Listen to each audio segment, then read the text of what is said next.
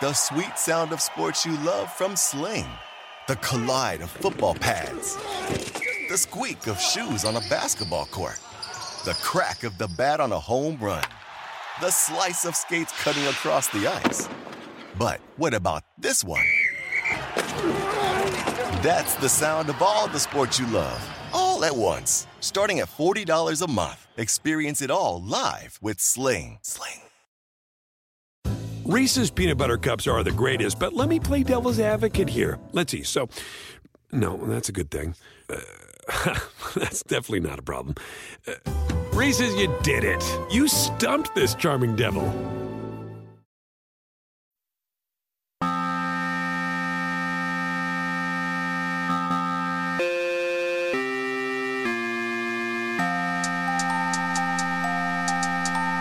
Hello, everyone, and welcome to another episode of the TakeCast. My name is Davis Mattek. You guys can find me on Twitter at Davis Mattek. In this episode of the show, I'm joined by Eric Patterson, who works in the risk management segment of the golf book at The Score in Ontario. I just kind of wanted to have Eric come on to talk a little bit about the world of golf betting and a little bit of what it takes to manage that risk for a golf book. Uh, as you guys know, I love golf betting, and I think Eric had some good insights into the industry. And of course, we had to talk a little bit about the 2023 upcoming golf season as well. So, hope you guys find this enjoyable. And uh, if you like the show, you can get bonus episodes on patreon.com slash takecast. The link to that is in the description of this. You can tell a friend about the show. That's always very useful, very helpful. Or you can just leave a rating or review on iTunes or wherever you listen to podcasts. Now, let's go ahead and get into the episode. All right, everyone, welcoming into the program Eric Patterson. You can follow him on Twitter at epatgolf. Of course, there will be a link to his Twitter in the description of this show. Um, but look, it's it's golf season. We're here. The Sentry Tournament of Champions, the Sony Open. We're we're gonna primetime golf for those of us who live in flyover country. So we are we are gonna talk about golf markets, golf betting. Maybe we'll look at some stuff we expect to happen in 2023. But Eric, man, thank you very much for joining me today, man. Yeah, Davis, thanks for having me on. I've been a, a follower of yours for a while, a listener of yours for even longer. And uh, yeah, just happy to be here. And I mean, for a while there in December, I was missing golf. Usually that doesn't happen too often with how congested the schedule is, but I am excited that it's finally back in our lives. And, um, you know, Hawaii, it doesn't get much better than that when you're freezing your ass off up here in Canada. So, um, yeah, really looking forward to it. Yeah, you know, it's about uh, outside today. It's about 34 degrees here where where I'm at. So uh, turning on the uh, you know the Kapalua plantation course and seeing these guys, you know, basically in in you know Tommy Bahama shirts is not going to be it's not going to be that fun. Um, so I reached out to you because I was like, well, you know, I I want to talk a little bit about golf. I I I, I try and proselytize golf betting to everyone that I know because I think it's truly like the I think it's the sport, and and this is Mayo's opinion too, so this is way out there, but like I, I think it's the sport that is best suited to be a gambling activity. Like betting on golf is way better than betting on football. Um, you know, way better than betting on baseball. I love soccer, but soccer is not an ideal betting sport either because of all the ties. I mean, go- golf betting is it's the best sport for betting. I think. Yeah, I've, I've uh, I'm a firm believer. Um, you know, I'm definitely riding with that camp. Uh, it's just I also think it's one that hasn't quite been figured out yet. I'm I'm sure there's there's modelers out there and professionals out there who think they do have it figured out, but there's so much variance. Um, you know, the best guys don't always necessarily win. You can get some long shots out of nowhere. A four day sweat. You can also be hole by hole, so you you can break it up as as long as you want or as short as you want with all the options in the market today. So I do believe that you know it is. Um, there's something for everyone. Long shots, you can take favorites. I mean, there's it's just there's a a full array of, of betting options that you don't get with a lot of other sports. And there's so much data that goes involved with it if you really want to get into the, into the nitty gritty. But um, yeah, it's uh, it's truly uh, one of the best week in week out. Um, I mean, obviously my favorite, and uh, definitely what I what I focus all of my attention to uh, in my both both my like hobbies and in in terms of uh, my professional life. Yeah, so I've been I've been following you for a really long time, and I knew that you worked for the Score, but I didn't know like in in what capacity. And I, I'm reaching out to you because I'm like, yeah, I want to talk about golf. I, I see your cards every week. You have the nice graphic with your card. If you know if you guys follow Eric, you're gonna get his uh his betting card with with the nice little graphic to go along. Thought about stealing that before actually. Um, go for it. But but but we we're we're chatting before the show, and I I learned that you work in risk management on the golf side, which actually is is topical because I had Jeffrey Benson on from Circa Sports last week to talk about the the the writing ticket side. Um, I mean, I I guess uh, just to start here, like how scientific from a bookmaking perspective is setting golf, like uh, you know, because in there there's a there's a lot of room for artistry in in line making. I think. Yeah, I mean, I would from what I've seen, um, I've been, I've been at the score bet now for just over a year. Um, we really started to ramp up our golf product recently. Um, there is some artist, there's definitely more artistry to the golf side of things than other, um, you know, lines that we offer. A lot of it is model driven, whereas golf, it's, um, you know, it, it's a similar process to, to, you know, honestly, what a lot of people do on Twitter um, when they're projecting odds for the week of, you know, you, you see the field list, you kind of, you can group your players in, um, you know, top tier, middle tier, long shots. Um, there is a, a, certain feel and kind of a cadence to it week in and week out. Um, there's there's obviously numbers and and data that you can uh, lean to, but a lot of it is you know kind of a a feel based thing. Um, you know, with this week, uh, Rahm obviously the favorite. Uh, he's played extremely well here at, at Kapalua before, so he's obviously that head and shoulders favorite. Um, and then there's that, you know, there's that that that group of next tier guys that aren't quite in Rahm's ca- caliber, but are, are, pretty close with the with the Thomas, the Schauffele, the Cantlay. Um, and if you if you pay attention to golf card or you know odds boards week every week, you'll kind of get an understanding of where guys line up in terms of their odds. You know, maybe they have a good week or good course history, and, and they might get moved up a little bit. But for the most part, it is uh, pretty repetitive. Um, and I, again, that's why I believe some of it is exploitable. So from uh, a, a risk a risk management asset, so like I think one of the things that we see a lot in golf DFS is like you know there are certain guys uh you know that are maybe like let's say eight thousand dollars of salary on on DraftKings or wherever. Let's call it fifty to eighty to one from the from from like a betting odds perspective. And and and there'll be a certain category of guys that ends up getting real popular um, like I think our dude Sungjae, anytime he's he's below like 30s, ends up kind of being uh, you know, like a like a community play. Uh, and and these guys, it sometimes it happens pretty organically where like everyone will sort of just be like, this is the bet this week. So from a risk taker's perspective, are you guys really following even this like pretty recreational action on these guys? If if say you guys open up on a Monday and a guy who's 60 to 1 just gets pelted. How are you guys responding to that from a risk perspective? Uh, depends. I'm not sure if I'm uh, allowed to review all the sure, cards. Sure, but, sure. Yeah, no, don't, um, don't, no, no company secrets here. No, no, there's no company secrets. I mean, you you move on.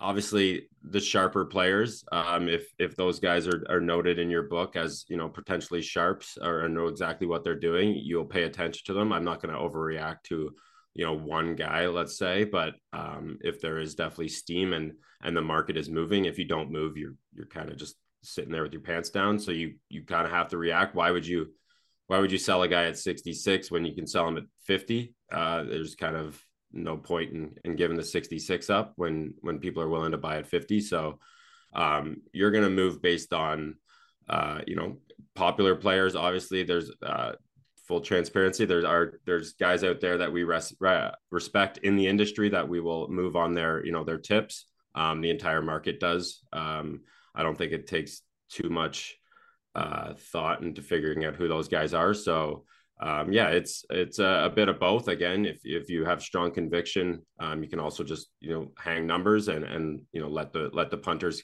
click away and and you know you're still in a good spot based on some of the uh, what you're seeing in the market. So uh, it, it, for me, every week is different, which is kind of what's cool about it. Even though, again, every week's kind of the same when you when you release odds on a Monday.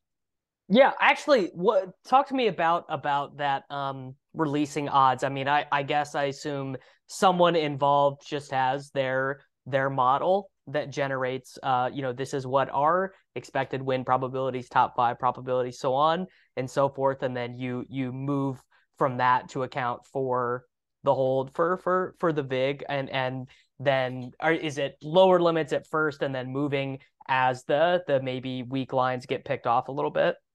Yeah i mean you'd be you you definitely open with lower limits um maybe a little uh you know shorter odds if you will just to see where the, the money first comes in. Um again uh, you can still there's still tons of value uh out there. I, I see it all the week all the time on on multiple books there's still going to be uh, some books that are willing to hang numbers on guys that you perceive as pretty, like popular and or a good play um and then, yeah, as the week goes on, you get more information, whether that's weather, whether that's draws, whether that's injury news. I mean, this week, for example, Xander Schauffele, there's a injury concern with him. So books to, have to react to that stuff throughout the week.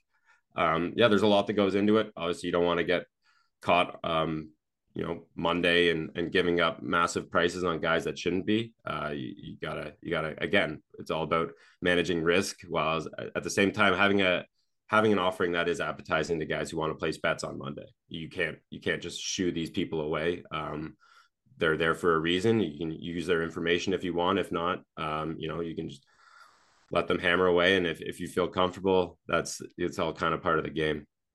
Yeah. Oh, I mean, actually, this is this is maybe like a little bit out of order from how I wanted it to go, but Tiger Woods, right? I mean, Tiger Woods is I, I don't think there's anything like writing I I guess I'm not speaking from a position of experience, but there's got to be nothing like writing bets on Tiger Woods for golf than in, in any other sport, right? Because of the just because of the nature of the way Tiger's performance is so up and down and honestly like pretty unpredictable. But I, I have to assume that um like the liabilities for Tiger at Augusta or at any major are way outsized, especially because I don't, you know, you can't really like give him at I don't know 18 to 1 or whatever like the the tiger liabilities have to get sort of wild I mean I'm to yeah last last April was pretty much like last Masters. I think it was first tournament back. That was the first time personally I've seen it. I haven't been doing this for that long but I mean if you were doing this you know for the last 20 years I'm sure you have a lot more experience in this but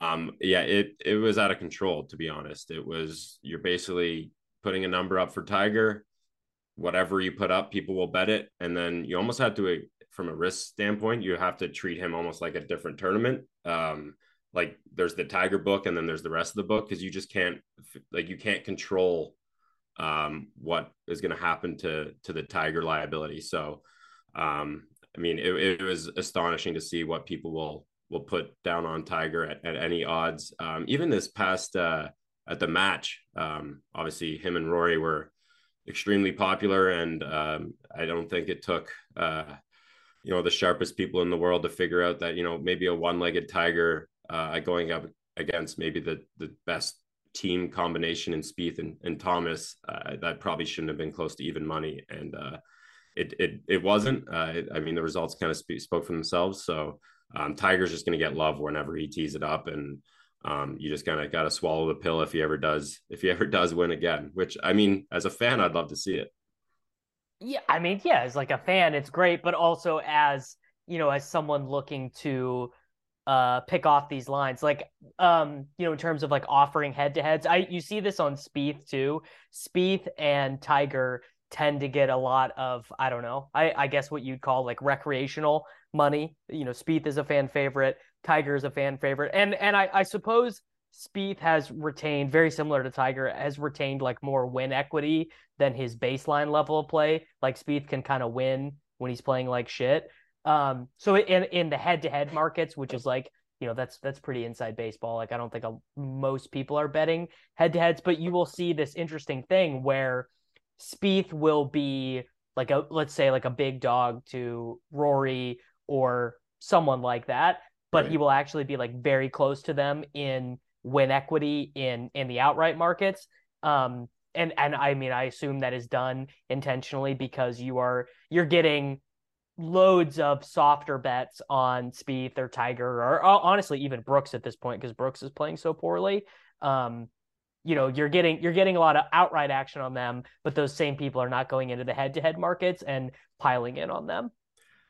Yeah, I I can't add much more to that because you pretty much nailed nailed it on the head there. I it's you got to look into the uh, you know kind of the, the secondary markets to kind of see what odds makers and and you know modelers projectors actually think of the players not not necessarily the outright uh odd board just because yeah 18 to 1 versus a, a 22 to 1 um it's not that that different but on a head to head if a guy's you know minus 120 and he or he's minus 160 minus 170 that's a substantial difference. So um there's a when the numbers are you know a bit tighter when it's head to head or or group betting even um, you kind of you can see who the odds makers or who, what the projections are actually kind of think of the player as opposed to the odds boards which is honestly just it's people are going to bet some of the guys that regardless of the number. Um, there's there's i've my personal experience max homa is extremely popular. That obviously comes from his his um, you know what he does on twitter so, and so good on twitter man. yeah it's so you got to be wary of him. Um, again, Kevin Kisner, another very popular player that we see a lot of action on. Uh, which uh, I think this last season was kind of his coming out party. Um, I'm sure we're going to see a lot more action on him this this season. So there's there's these kind of personality standout guys that um, you know you can't you can't shorten their number just because you're getting a ton of action on them. You just gotta gotta let gotta let the popular players be the popular players and and manage your risk that way. Um, so in terms of content providers, right? Because this, I mean, this is like a huge, this is actually a huger conversation in golf than in any other sport. I mean, I, I don't know if, you know, baseball touts or football touts are arguing with each other about this, but this is huge in golf. You know, people have accused data golf of of ruining the edge in golf betting and saying like you know if you guys were if you guys were really that profitable you wouldn't have given up these numbers. You wouldn't be letting books have access to these numbers. I mean how has the proliferation of like publicly available betting models and content changed uh, uh writing golf bets? Great question. I don't even know if i've thought about that to be honest. Um i mean yeah it's it, there's good data everywhere um but i the, what I love about golf is data doesn't tell the whole story, and you can have the best projections in the world for for golf, and you'll still you could still get completely wiped out in a week. Uh, it's so unpredictable, and so there's so much variance. It's not like it's not like basketball projections where you can literally you know pinpoint if a guy's going to play 28 minutes or 30 minutes or what his usage rate's going to be. Um, golf is so much different than that. So like like I said, kind of at the beginning. Um, there is a lot of data that goes into it, and obviously there's there's providers out there that have uh, incredible data um, that is very useful and and actionable. Um, maybe more so in you know secondary markets, head to heads, even if you want to get down to like round props. Um, whereas in like an outright in an outright market, I don't think it's going to be as useful. Um, you know, just me perking speaking personally there i'm not sure if it's as useful in the in the outright market but i do think you know in the in the top 20s top 40s i think um you know some of those softer markets that maybe don't get uh you know maybe not as much attention is paid to those i do think there is uh there is still an edge out there for those for those people you know paying for those services or using that that type of data.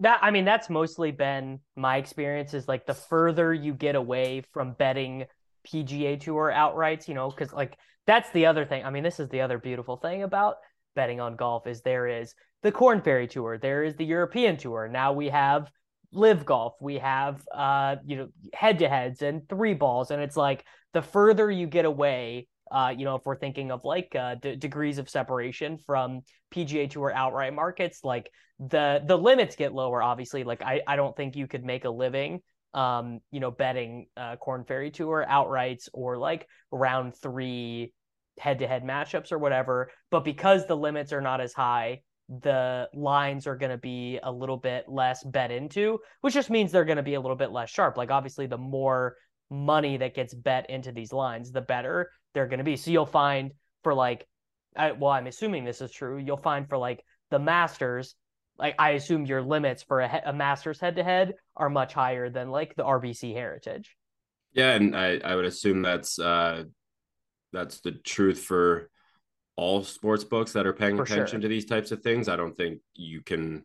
I mean, the Masters is literally the Super Bowl. So if you have, I mean, if you're not willing to take pretty substantial bets on on Masters heads to heads, then I don't know what your end game is in, in building a sports book, to be honest. So, um, but obviously, yeah, these second tier events, the Puerto Rico Open, um, some of the fall swing stuff, like they're just inherently going to have lower limits just because you know there's not as much as many people willing to put down a good chunk of money on on some of these lines. So you don't want you know i mean it's going to happen but you don't you don't want one-sided sharp action. You're going to you're going to get uh, stuck in a tough spot. So yeah you, have nailed it. I, I, I think you have a pretty good grasp on how these sports book operate So um how has the the LIV golf stuff changed uh bookmaking for for golf? I mean, have you guys seen uh similar volume to the LIV tour? I mean, like I I my perception is that it's much less popular, but also like people who gamble on golf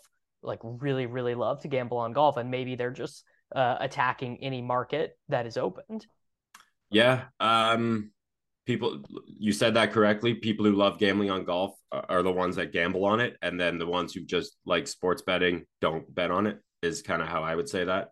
Um, they're going to go you know whatever's on their tv saturday sunday afternoon it's going to be a pga tour event for, for this you know at this point in time. Um, there that's what they're going to bet on.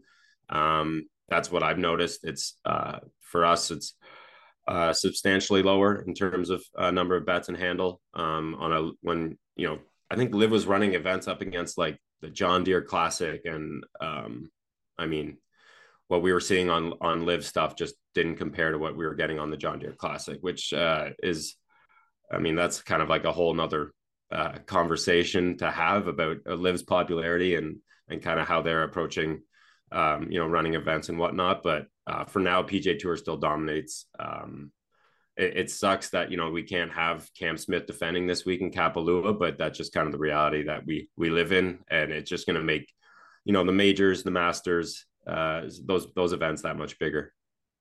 Yeah, I mean, what what kind of is your take on on the LIV golf situation? Like my my my take is that it's it sucks and I hate it, but it it like I think these these dudes, uh, you know, the Saudis, they just have too much money. Um, and and I, I, at this point I'm I'm closer to wanting the PGA Tour to bend the knee than to hoping that that LIV golf goes away, which sucks.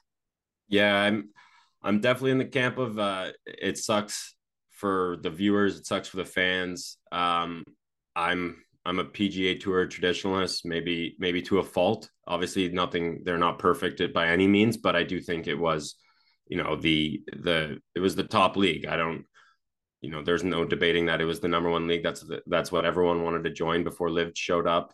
Um, I don't care how much money these guys are playing for. Obviously, they they feel like they are being underpaid, or obviously there's way more money out there, so they're going to go to it. Which I'm not going to fault them for that. But um, for me personally, I don't. Again, I don't care if a guy has a pot to win, you know, four million versus one million. If if the title's on the line, if it's if if it's a meaningful event, um, that's kind of all I care about. And I just want to see the best players together playing more golf. And um, that's only going to happen, you know, four, four times a year right now. So it, it's, it just stinks that, you know, these guys are, are, are leaving this tour and playing somewhere else. And it just, it's, we're never going to have like a, a DJ versus Rory battle unless it's at Augusta, which I mean, which is cool, but like, um, you know, I'm, I'm from Canada. The Canadian Open is a huge event. Seeing DJ walk out like the week before, it, it sucked um, and him and Rory were kind of building that uh, that tournament up. So yeah, that that definitely stung, and it's something we're not going to see. Maybe you know, not for the foreseeable future, at least. I mean, the my worry would be is that golf sort of has this unique ability to grow right now. Um, I think, I mean, one, like baseball is dying.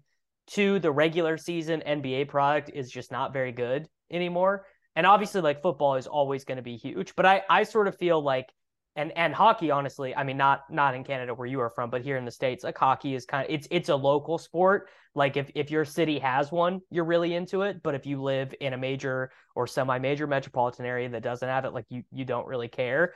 And golf is it's always on right? Like i mean what how many weekends a year do you not have a golf tournament? Like very very few.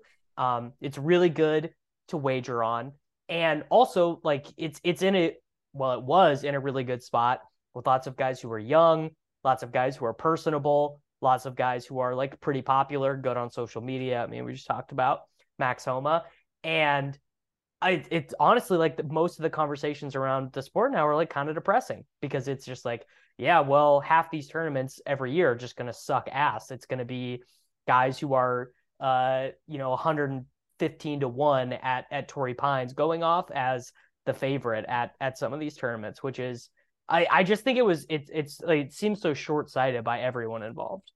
Yeah, it's un, it's very unfortunate timing, like you said. Like it just there was so much. I felt like there was so much momentum in which the sport needed in like a post Tiger era. Um, yeah, for a few years there, it was a little.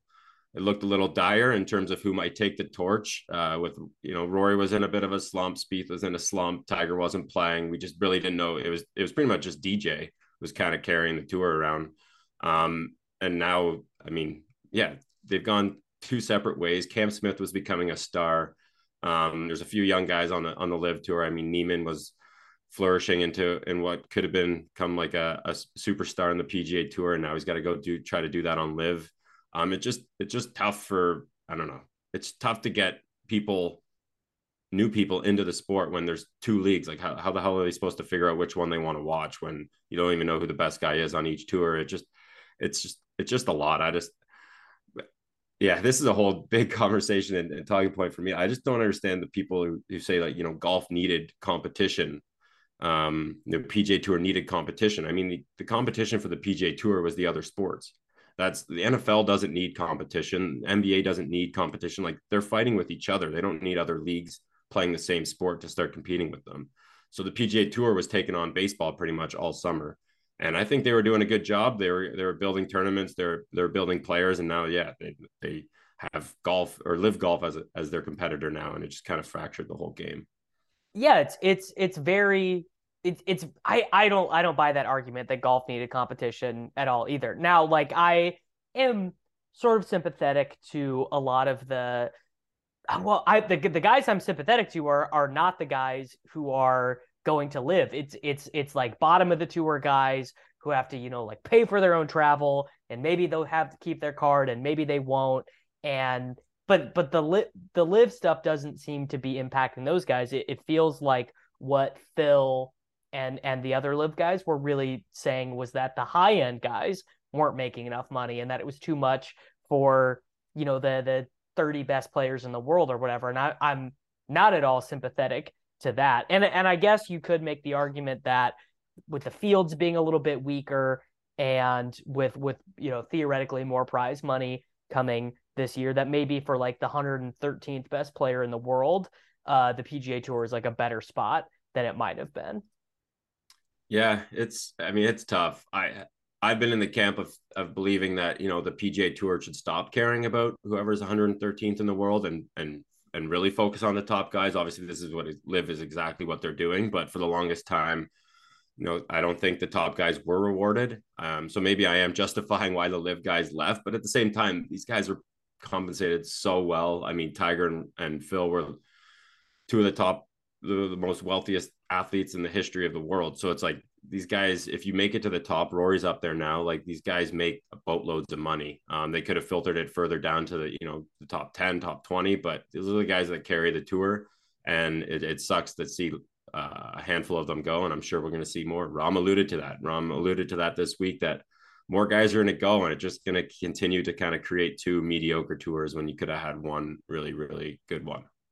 But it's also it's like you know that's not really that dissimilar from other sports, like a vast majority of NFL players make like really shitty money. You know, yeah. like like like there we're talking like uh, practice squad guys. I think make like one hundred and thirty five thousand dollars a year, which obviously is like you know that's above uh, the median income or whatever. But compare that to what uh, you know a star quarterback or like a really good offensive lineman makes, and I and I guess the the PGA Tour has done like some changes. Like what it, there's uh way more money at the end of the season now. I I don't even they there's new tournaments coming, right?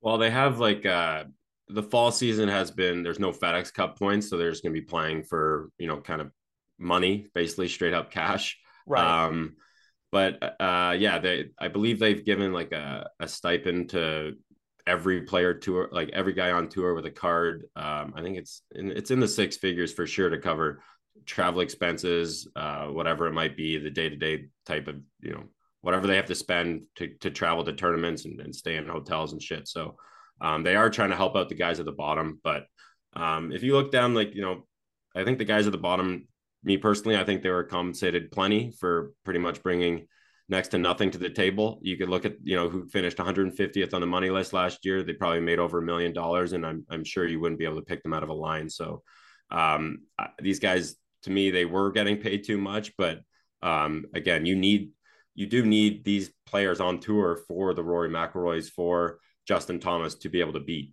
So you got to fill the fields with people. So um, obviously they're there for a reason. They they have a chance to to you know, to obviously improve and get better and become a star. But um, yeah, they're they were taking up a lot of the uh, attention of the tour instead of focusing on you know what the best players in the world, the ones who are driving ticket sales, what those guys wanted.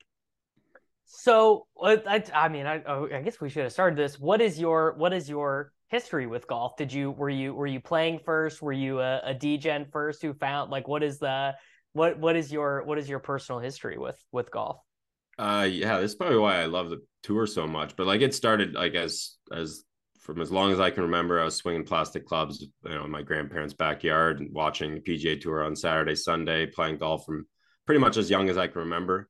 Um, played through all through high school um, and kind of quit during university just to to focus on other things. But I've it's been a massive part of my life, my entire life. So um, yeah, it's uh, it's between you know Canada's pretty standard hockey in the winter, golf in the summer. Um, yeah, it's that's why I'm just such a big fan of the PGA Tour because it's the only thing I've ever known. It's the only thing I've ever cared about. So, is uh, is that is that actually really common that that in the summer golf is is the sport over hockey?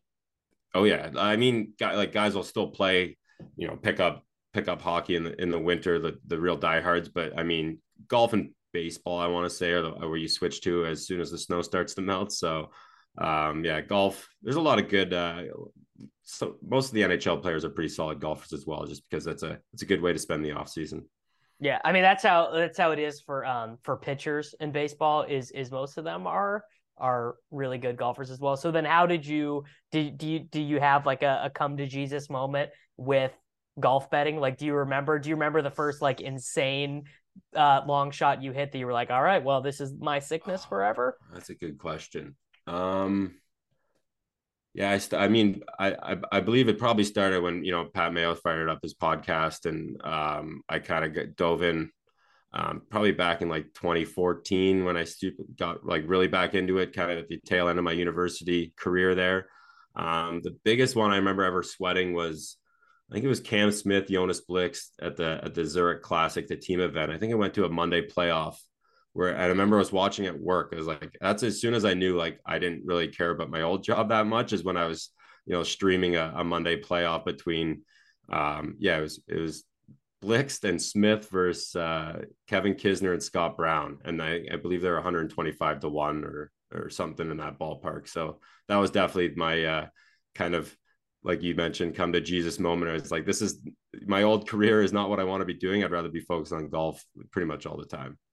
Oh, I mean, it's a it's a good it's a good business to be involved in. I I think mine is very similar to a lot of people, which is the the Mayo uh, Danny Willett Masters right. win at at 150 to one. That was like the the sickness for me forever. But then also I have maintained uh, a a deep love for it because I I gotta truly be running at like 98th percentile lifetime in golf outrights. Just like the I I've never reloaded uh my my uh my betting accounts because whenever whenever it gets there, like a, a Nick Taylor uh at Pebble Beach, 150 to one comes through, or uh you know a, a Bryson or what that was that was another thing that really got me was I was uh really early on Bryson and just betting him T5s, T10s, and winners like because uh, I was so enamored with his uh you know rocket scientist thing I'm, I'm i'm out on him now but like young young bryson was incredible yeah, he was uh, he was pretty polarized when he showed up i think it was the masters he was like uh, one of the amateurs i believe top, he made the top cut. am but he was Yeah. like 120 pounds soaking wet with that with his Ben Hogan hat, and like people were enthralled by him, and um, I guess still are. But yeah, he was uh, he was really good before he put on you know went into the into the full bulk mode and, and hitting as far as he could. He was uh, he was really good with his way. He was kind of like a, a knocker. He was uh, he was good at the short like RBC Heritage. I feel like he played pretty well at. So he he transformed his game. But yeah, he was kind of one of those guys that people were either in all the way in on or completely out on from the from the get go. Yeah, I mean, I, I, he's, uh, he is, he's so annoying. But I mean, that's kind of, that is kind of one of the, the really cool things about golf. Actually, is that like you, you, you end up getting a pretty good sense of who these guys are. It's kind of like basketball, where you can always see their faces, you can hear them talking a lot. You know, like I mean, honestly, that that's a huge part of it. And like in the NFL, uh, and in hockey, a lot of these times, like that's not the case. You're not able to differentiate. You're not able to get a sense of these guys' personalities. But I mean, obviously, if you've ever gone golfing with someone for four, like you can learn a lot about a person playing 18 holes with them. You can also learn a lot about them by you know shot tracking them for four days when you have a 150 to one ticket on them, and um, you know figuring out that they can't make a three foot putt or they can't hit a fairway, or they can't chip. It's um, you know, without TV coverage, this is how you do learn a lot about these players, but it's it's kind of what's make you fall in love with them. Like Mayo's got List. There's you know everyone's kind of got their guys. Oh my Uh, God, Luke List! Don't even get me started on.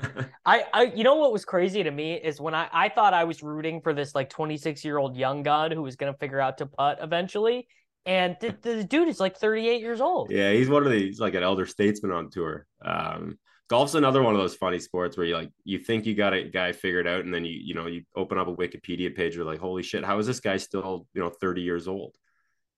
Yeah, I mean it's it's uh like it's it's unbelievable because guys can kind of like round trip their careers too. You know, like you can be the promising young guy, then you have to go back down to the Korn Ferry then you come back. Like that is like uh that I mean, I wouldn't say it's like super common, but it is not uncommon for a guy to like kind of stick around on the periphery of professional golf and then uh you know basically come come back into it after a while. Yeah, like uh, Russell Henley's like 33, but he's been around since he was like 20 ish, 20 early 20s, and I feel like you know most people would probably guess he's into his you know, late 30s.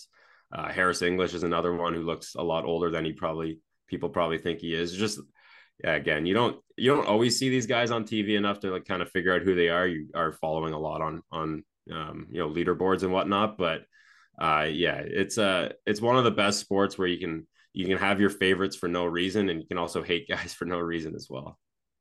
So, uh, I mean, we gotta we gotta ask about some of the um, you know, the very the hot topics in in golf betting. Uh, course history. Where where do you land on on course history? How is that uh, influencing your uh, your writing of wagers? Because it, it's definitely something that people who uh, a sizable portion of people who bet on golf really believe in it.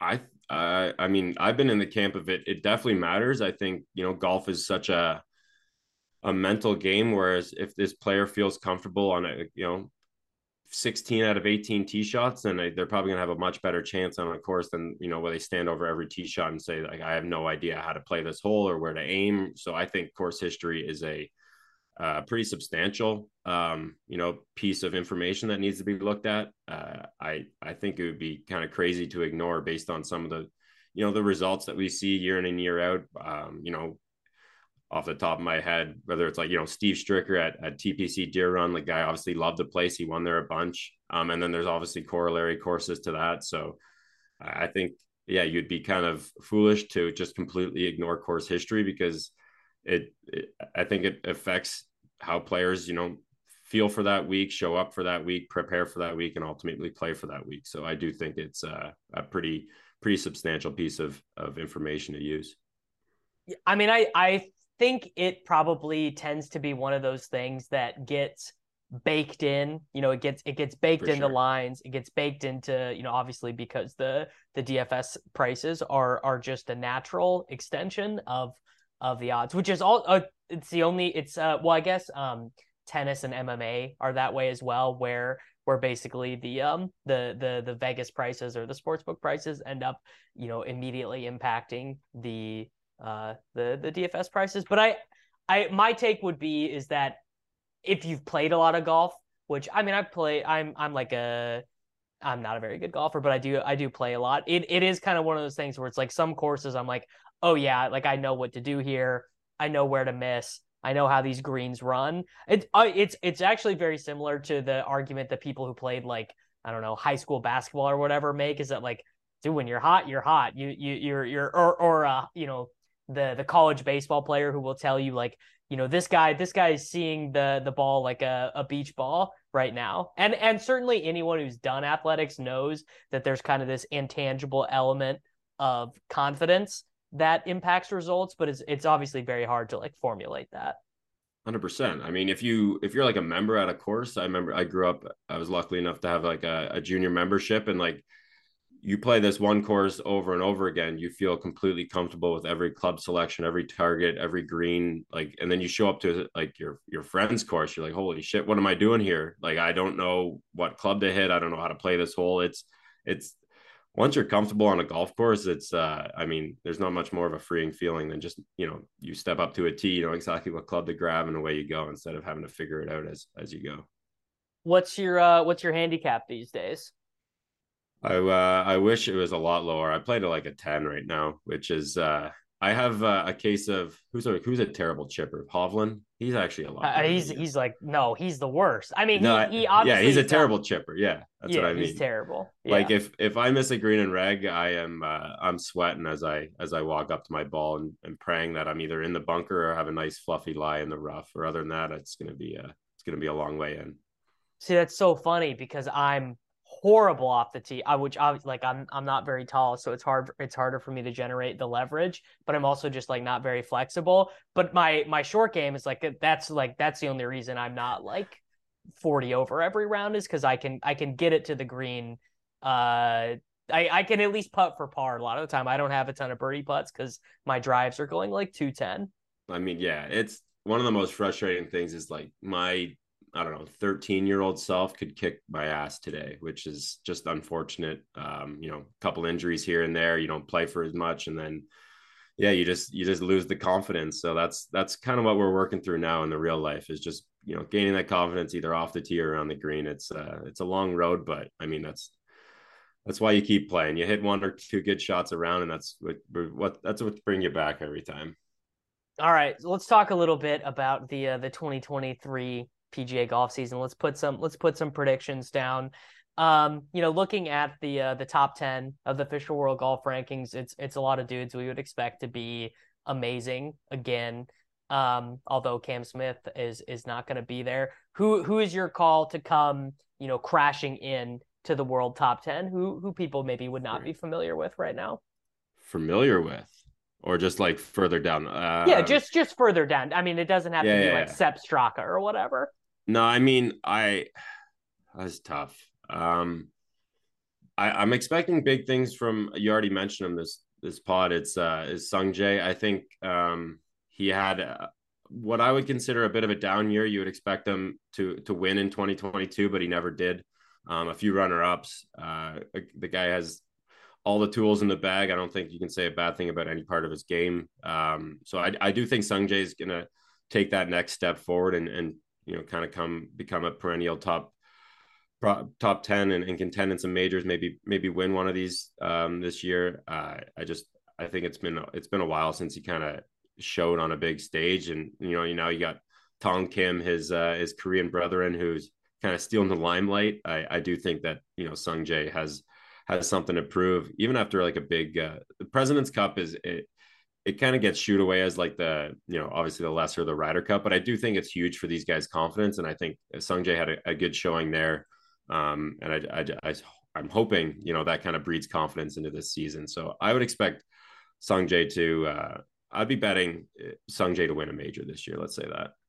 Okay, I mean that's uh that I I I don't I don't hate that. It's what his deal is. His deal is the putting, right? I mean he's just not I, yeah, I guess that's just a, weakness, that's just a brand. That's just a brand of guy, right? Is the guy who who's at you know uh uh Byung Byung An was kind of like the poster boy of this. Luke List, a poster boy of this. Um, Thomas Pieters was kind of like a European version of that. Just these guys who were like so good off the tee, so good with their irons, but they're like huge dogs to make eight foot putts, basically.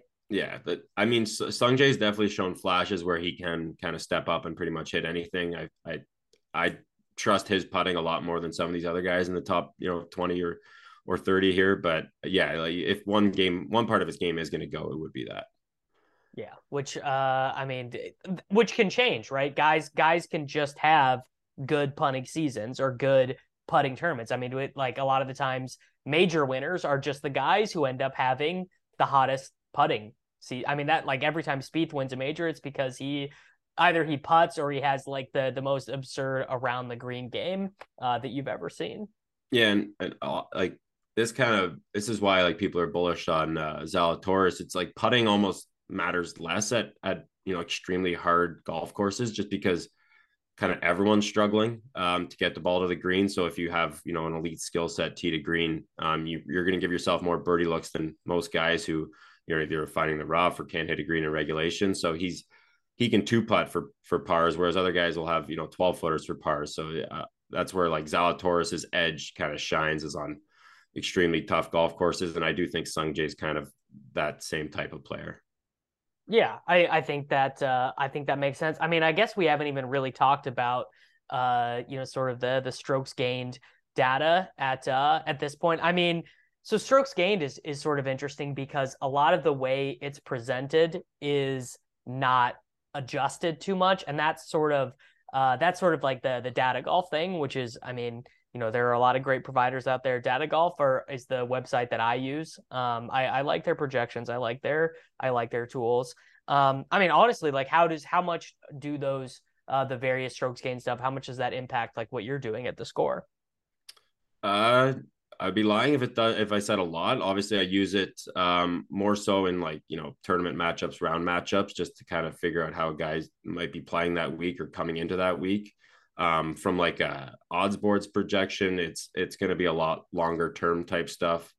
Um, whereas me personally, I use strokes gain, trying to trying to paint the picture, you know, maybe a smaller picture or a, a short time, shorter time frame um, you know, tell me how a guy's playing over the last month. I'll use strokes gained. Whereas, um, you know, tell me a guy how a guy's playing over the last year or two. Uh, I'll I'll use a lot more than just you know strokes gained data if if that makes sense. Um, again, I, I do like to throw out it maybe uh maybe a bit of a um what's the what's the word I'm looking for uh a fault in my game, I guess, is you know I, t- I tend to look overlook putting just because I do think it's so variable um, and anyone can kind of pop up a putt on any given week. But um, yeah, a lot of a lot of tee to green stuff um, for for shorter term you know markets if if that makes any sense.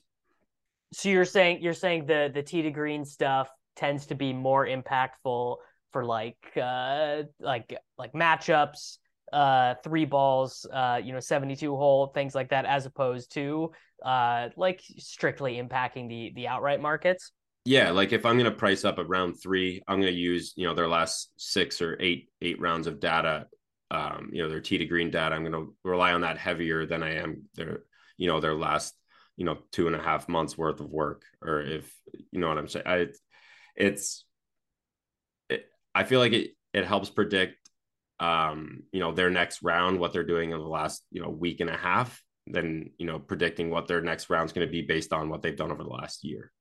Yeah. I mean, I think, I think that, I think that makes um, a fair amount of sense. I mean, I know like a lot of what people are doing for uh, like showdown, you know, single game, single round stuff or, or head to head stuff is being like, you know, this dude gains, uh, I don't know, three and a half strokes tee to green, but lost four and a half strokes on the green or whatever, which actually is like kind of a, a simplistic way to estimate, you know, if a guy is is playing poorly or just getting unlucky or whatever.